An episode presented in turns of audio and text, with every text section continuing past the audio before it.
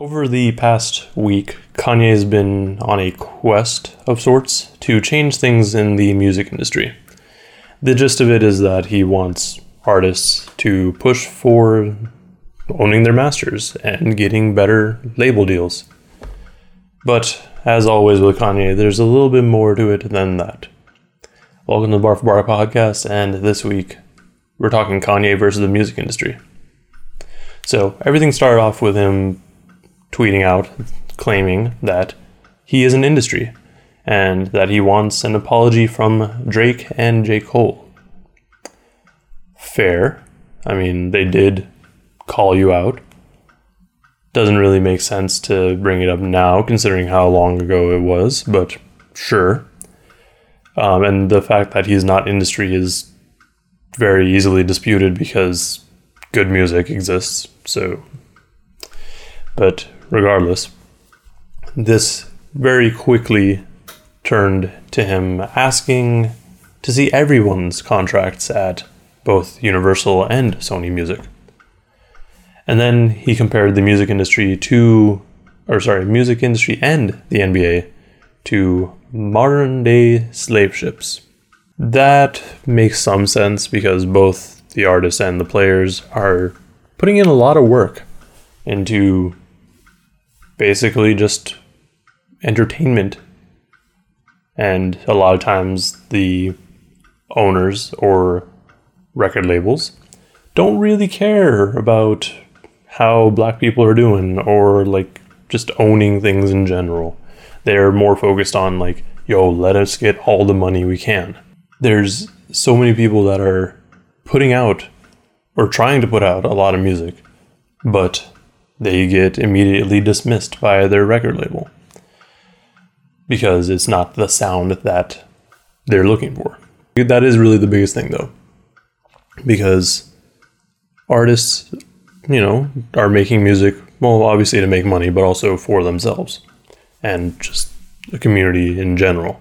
So having a record label kind of like tell you, no, this is all you can do. We're not going to put out this music that's putting you on a platform or putting your people on a higher status. We're not going to, we don't really care about that. We're just going to focus on what makes us money. And sure, that's their business model. But in doing so, the labels tend to take advantage of artists. This is more evident in newer artists who don't really have any experience in the industry or have anyone to kind of check in with or mentor them. So they end up signing deals that really aren't favorable. I think because Kanye did also show all of his contracts with Universal, but I think he also showed some with Roc-A-Fella.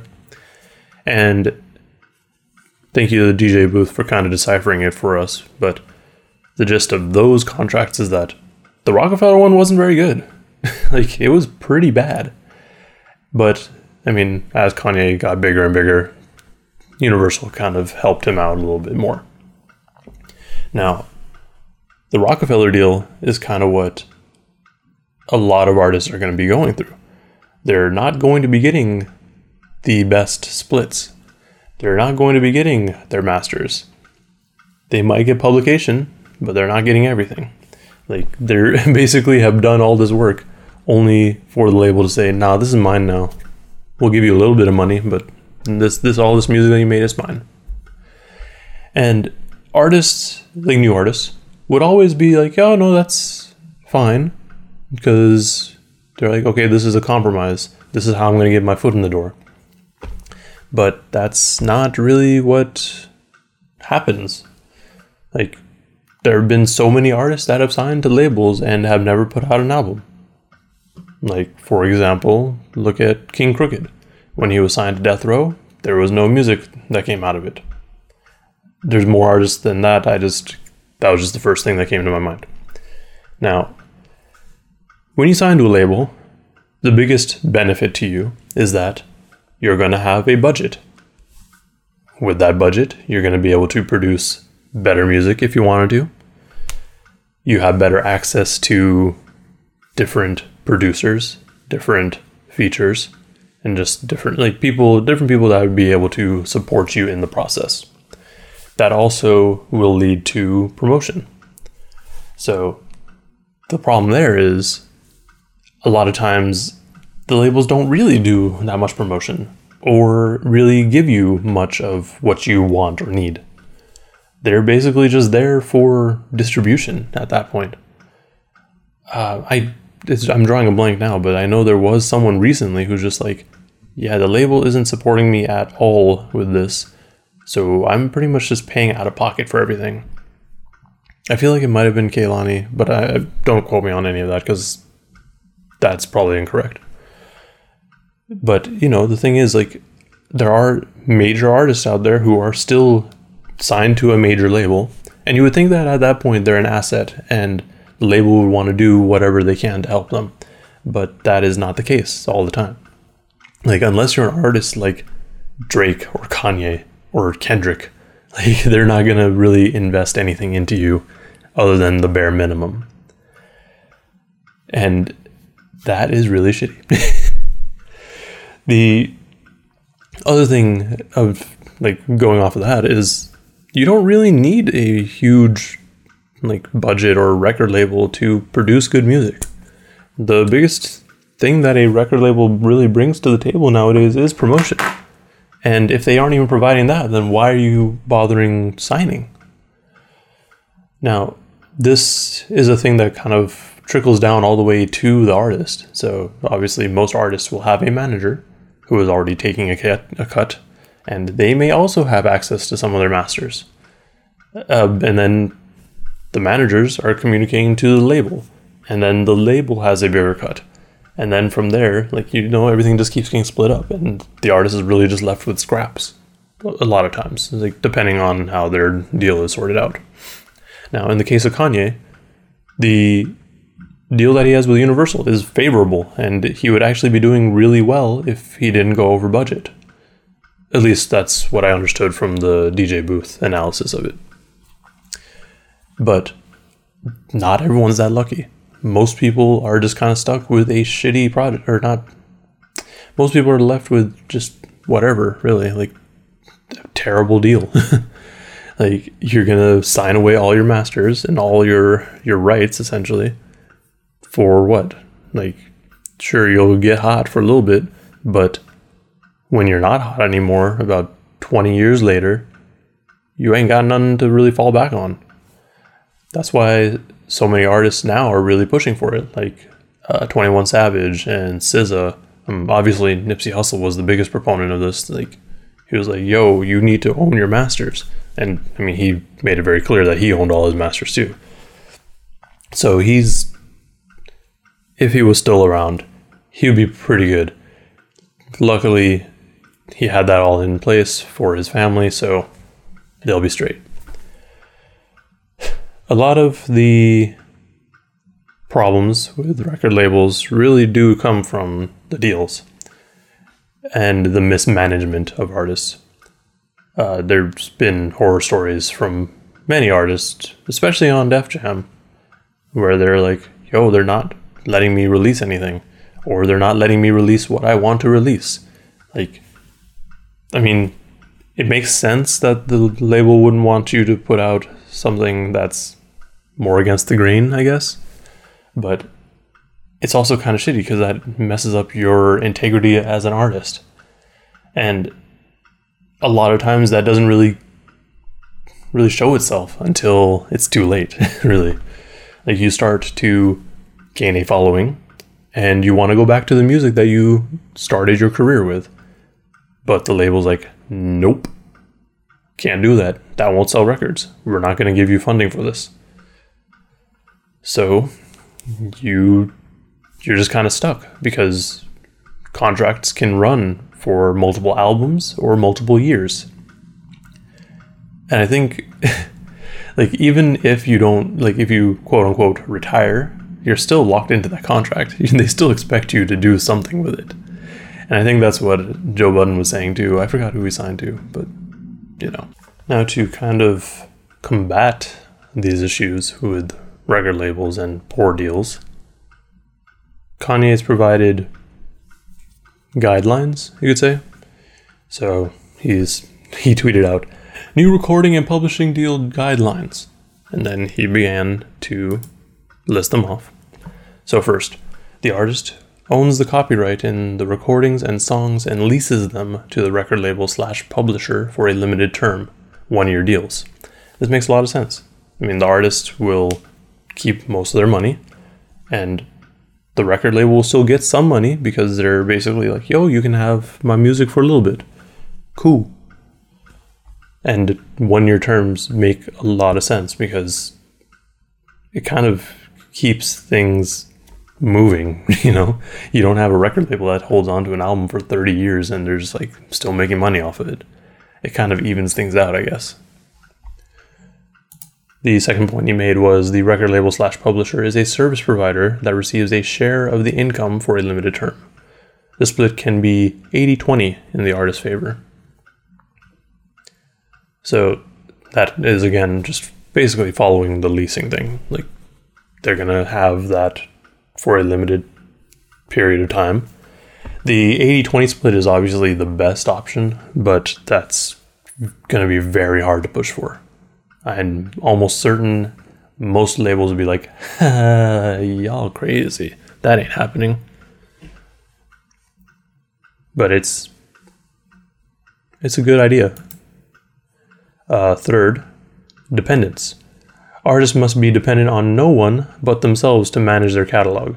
You should need no one else to understand the business you're in. This is interesting because it's basically getting rid of the need for a manager. At least that's what my understanding of it is. I don't know how I feel about that because it makes sense. Yes, you should know the business that you're in. Like you should understand the ins and outs. But telling an artist to also focus on the business side isn't always something that they can do. Like some people are just not savvy in that, and that's totally fine. Like I think this is more of like a a thought, like less than a guideline, because you know, like I said, it's most people aren't really good at understanding the business side of it. Like they might only know the music side of it. Like they can make the music, but they just can't comprehend the business aspect which is why you need a manager or people to help you out with that. But yes, you should need no one else to understand the business you're in, but I understand that it's a difficult business to be in. So having someone to help you out is always nice. Uh, the fourth point was lawyers. The first thing that changes about record deals is actually lawyers. We need plain English contracts. A lawyer's role is to improve deals, not charge for contracts we cannot understand or track. Rewrite deals to be understandable from first read. I agree with that. Like you should make it as easy to comprehend for anyone to understand.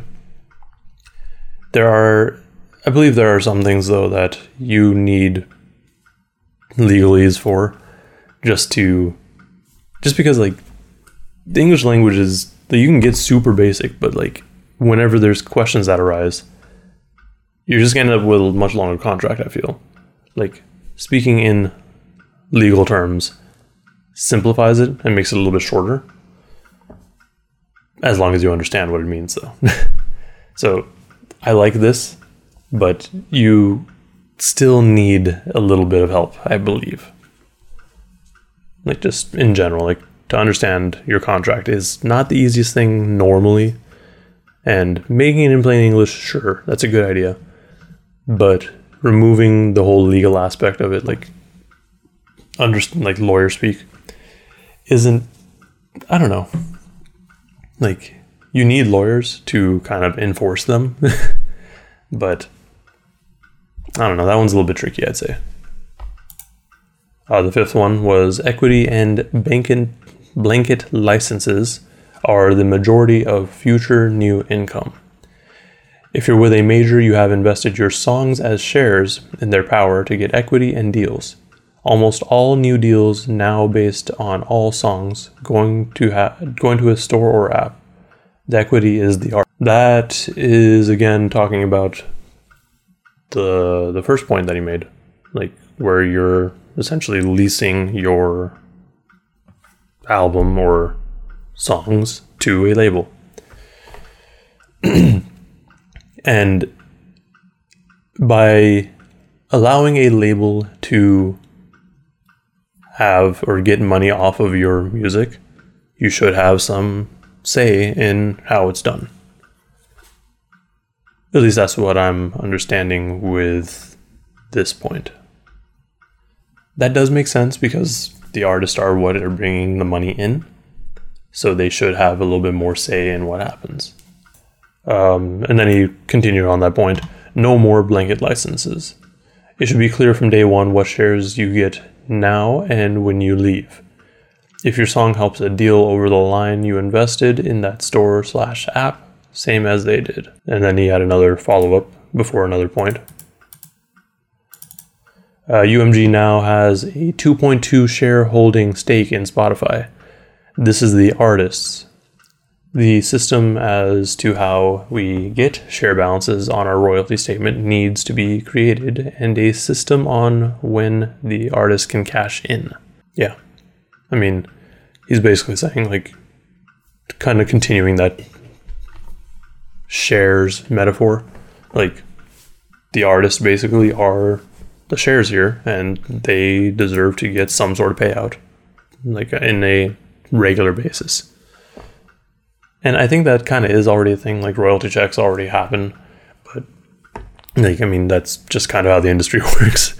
But I think what he's really pushing for is you know these artists need to have more power with how things are done. And then he makes his fifth point again, but this is actually the sixth point. Advances are just loans. On artists re signing, these stop. Advances are loans with a 75% interest rate or worse.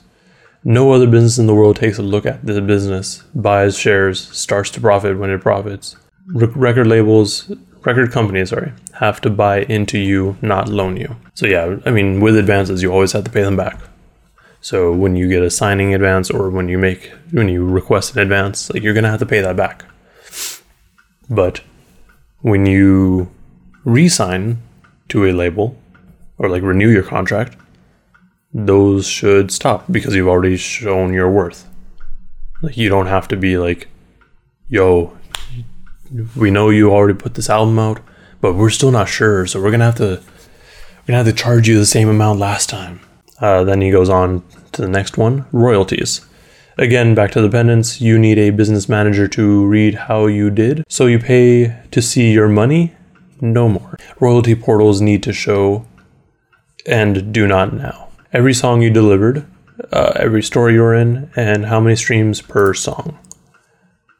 It sounds basic and logical, but it does not exist. They focus on top earners and zero look at the 440 stores. Only the top few.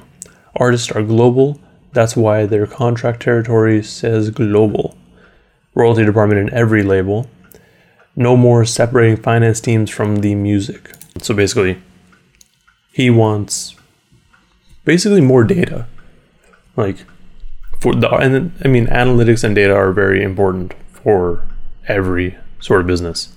So I mean, most record labels will keep track of every song and everything you put out and where they are, but they just don't show you show it to you. They just give you here's your royalty statement. This is how much you made. Here you go. We're not going to tell you where the money came from, but here is your money.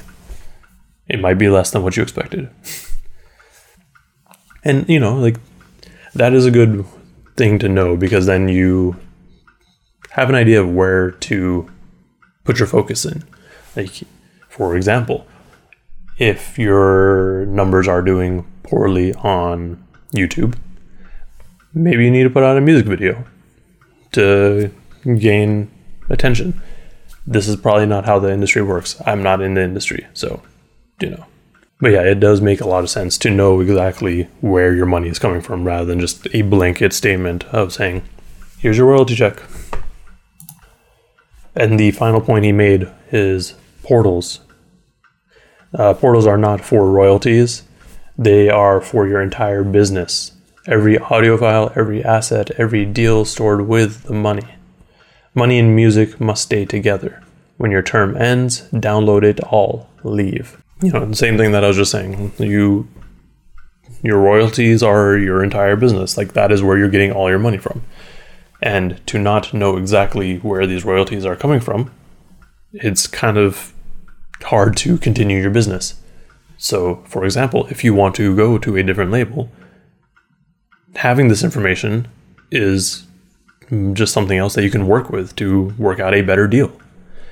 Like you can say, yo, my numbers on Spotify are through the roof and they're rising in Apple Music and stuff like that. Like it's it's stuff that makes sense. Like anyone who has run a business knows that you have to know the numbers before you can try to push for something more. Like you can't be like, "Oh, I'm going to go to the bank and get a loan, but I'm not going to give them my business model or where my revenue is currently coming from." Like you can't do that. You have to show them that you have the money and you have the income. Otherwise, they're just going to say either they're going to say no or they're just going to give you a terrible interest rate. so, you know, like you if you're going into some sort of business, you have to have some information on these sorts of things. Like you can't just leave it at the basic stuff. Like there's more to it than just the generalizations. Like you need to know the specifics. And then yeah, money and music must stay together. When your term ends, download it all. I think he's talking about the actual statements. Like look at the royalties, download all those files just so you have it for your um, for your information and your filing later on. Now, a lot of the things that Kanye said here make a lot of sense. And this is really just the ideal scenario, I'd say. Getting to this point is not going to be easy. Now, I've seen, I think I saw someone tweet out, like, yo, UMG hit me up and modify my contract after all the stuff that Kanye did. And if that is the case, that's awesome. Like that means there is some change that's happening immediately. And I think the fact that Kanye just straight up uploaded every page of his contracts probably had something to do with it. Because technically that would breach his contract because you're not really supposed to be doing that. But because he's such a big artist, UMG is not going to say, yo, you got to leave. Like, they will lose a lot of money if Kanye leaves. And Kanye has like 10 contracts with him, he said. So they don't want him to leave. like they want to keep him locked in for as long as possible.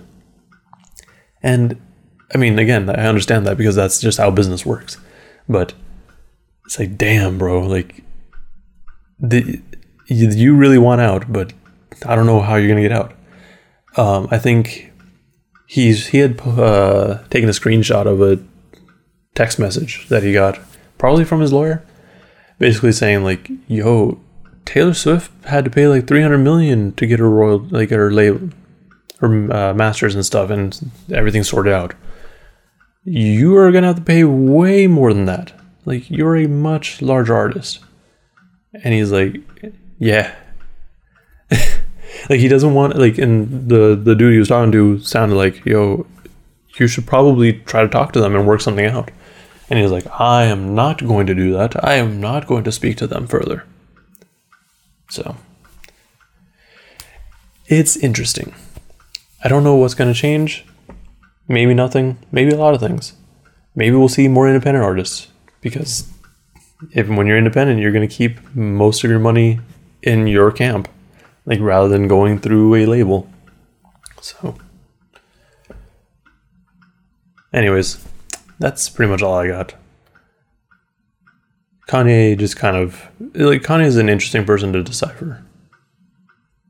And I enjoyed this list of guidelines that he created because he's very focused here. All the other stuff that he tweeted out was just kind of like, okay, what is actually important and what is just you being you? But, anyways, let me know what y'all think about what Kanye has to say. I think it's all good things. I think it's a good idea. Whether or not it'll happen, that's completely up in the air. Who knows? But yeah, let me know what you thought. Uh, and like and subscribe if you want to see more stuff like this. And thank you for watching. Please stay safe out there.